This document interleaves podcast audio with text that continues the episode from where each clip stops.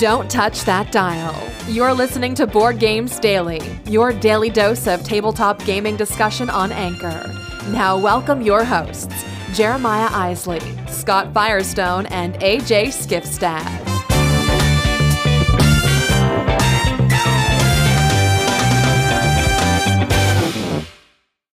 Hey everyone, welcome back to another episode of Board Games Daily. That's right. This is the podcast that we talk about board games on. That's right. You can listen here. Of course, it's more fun if you're a part of the show. So, why don't you call 216 352 3864? It's in the show notes in case you didn't write that down. But uh, give us a call weigh in on all the conversations that we have. We bring up cool stuff every week. Like today, we're talking about this week's game night cage fight. That's right. It's coming up this segment or this show, not during this segment. It's it's a later segment, but it's coming. So there's that. We've got uh what else do we have? Oh, we're continuing the gift guide in this episode. And I got to remind you about our 12 Days of Christmas contest. Head over to theologyofgames.com, check it out. It's our 12 Days of Christmas contest. There's links all over the place. Click on them, go to the entry form, enter in a whole bunch of different ways, and you could win some amazing prizes, including the 8 bit box from IELLO Games, a whole bunch of Dragonfire expansions and campaign boxes and character packs from uh, Catalyst Game Labs, which you can't even get yet. Most of that stuff isn't out till January, and some of it not until February. But you can win it now. So check it out. We're t- we're drawing stuff now. It's happening already.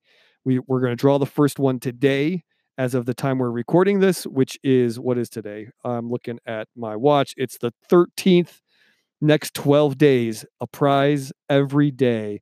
So check it out. Don't want to miss out on that. All right, that's all I've got for now. Stay tuned for more here on Board Games Daily. Ladies and gentlemen, it's time for this week's Game Night Cage Fight! And in this corner, two games enter and one game leaves. Who wins? You decide.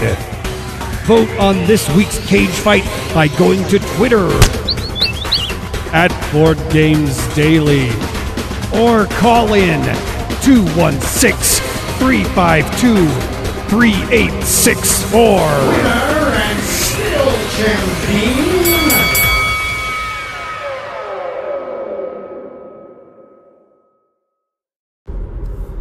Right, everybody, welcome back. This is AJ Skifstad, and it is time for the cage fight. We're going to be pitting two games against one another, talking about their pros, their cons, how they meet up against one another, and which one we think wins the fight, which one we think is better, we like more, and we also want to hear which one you like more.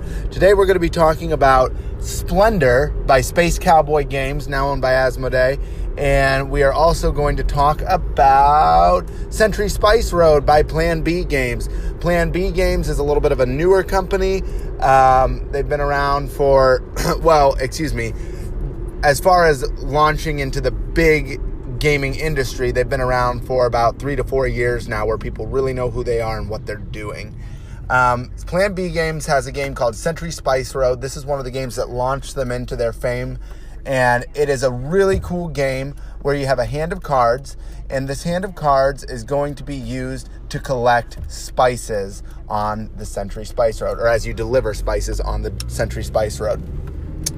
So you kind of got this Middle Eastern feel, and you have cards down on the table that are worth victory points. Above some of those cards are gems.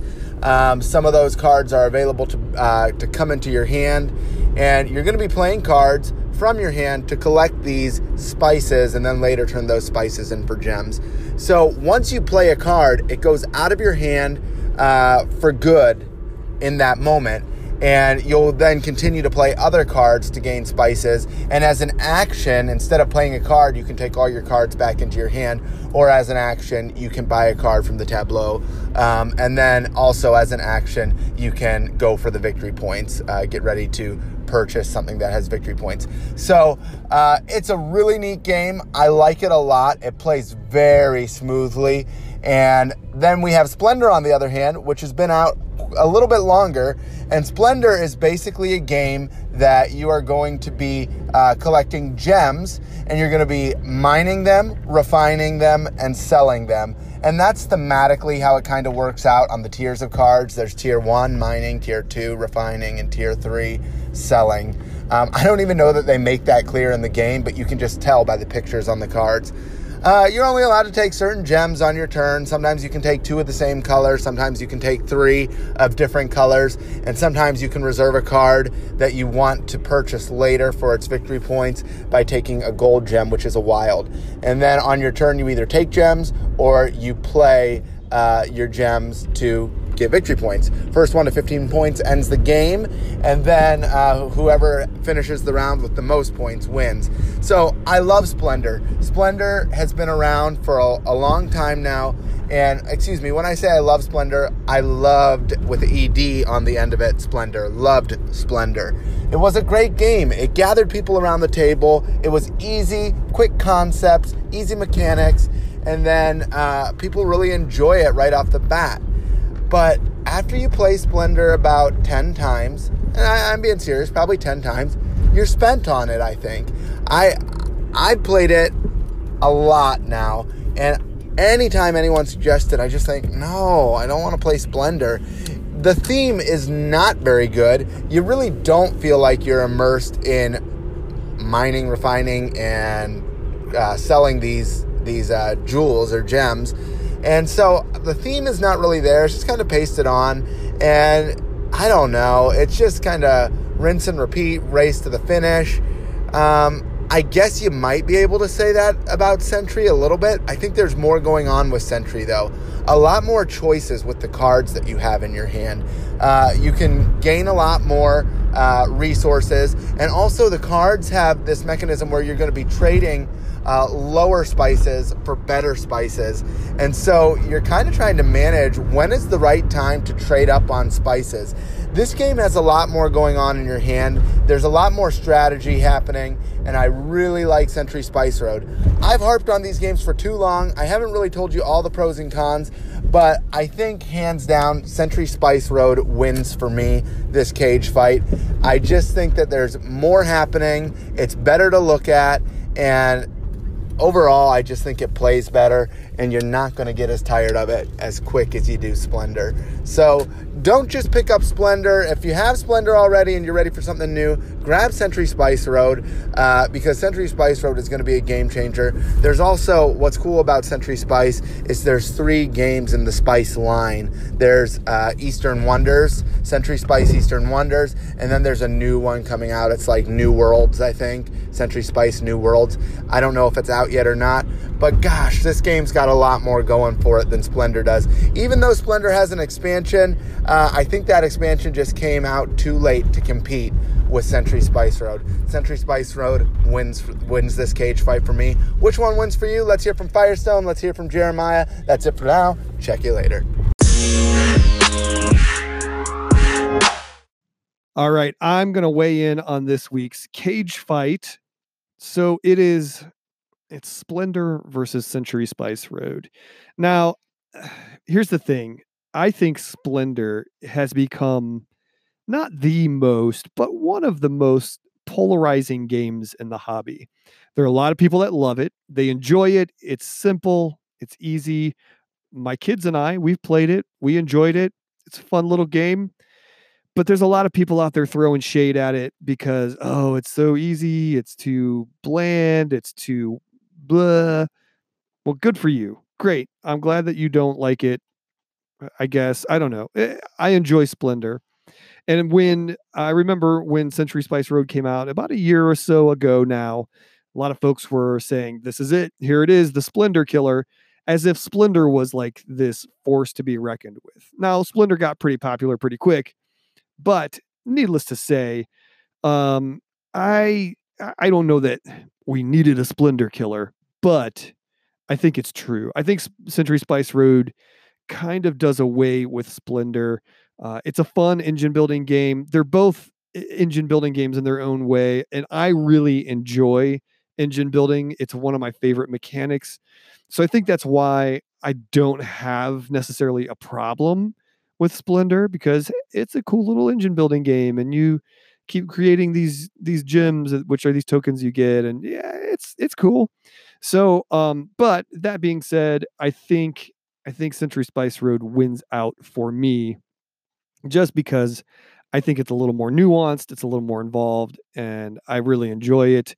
So, not that I'm I'm throwing shade at Splendor, but Century Spice Road wins for me. There it is. That's my vote for this week's game night cage fight.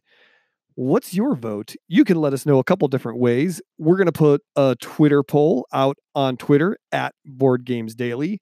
So you can vote there, sound off, comment, you know, reply to that tweet, let us know what you think. And if you want to go one step further and be like even super awesomer, you can call the TOG hotline, the party line, 216 352 3864. Leave us a message and you'll be a part of the next episode. So there it is. That's my weigh in for this week's Game Night Cage Fight. Coming back with more here on Board Games Daily. Just stay tuned. You can be more than just a listener. If you're listening via the Anchor app, you can be a part of the discussion by using the voice message feature. Don't just sit on the sidelines. Download the app and join the conversation today.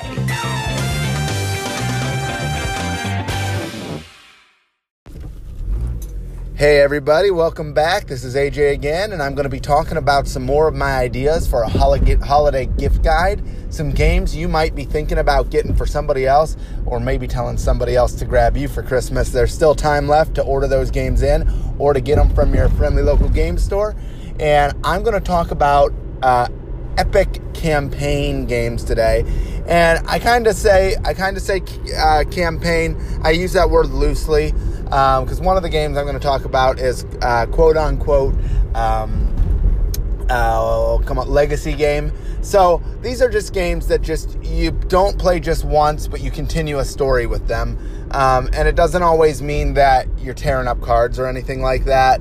Um, but in any case, I want to talk about three different games. The first one I'm going to talk about is Charterstone by Stonemaier Games.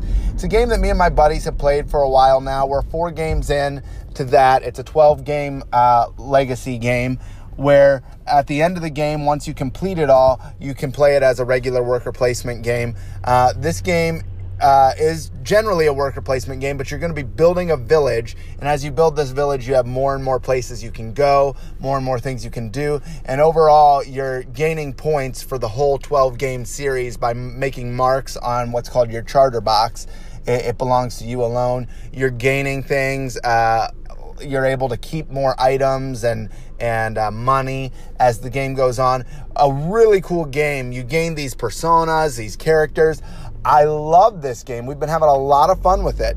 I don't know that I will ever play it again when it's a standalone by itself after we play all 12 rounds. However, there's a recharge pack where you can do the whole campaign again, the whole legacy part of the game again. I may do that because that's pretty cheap.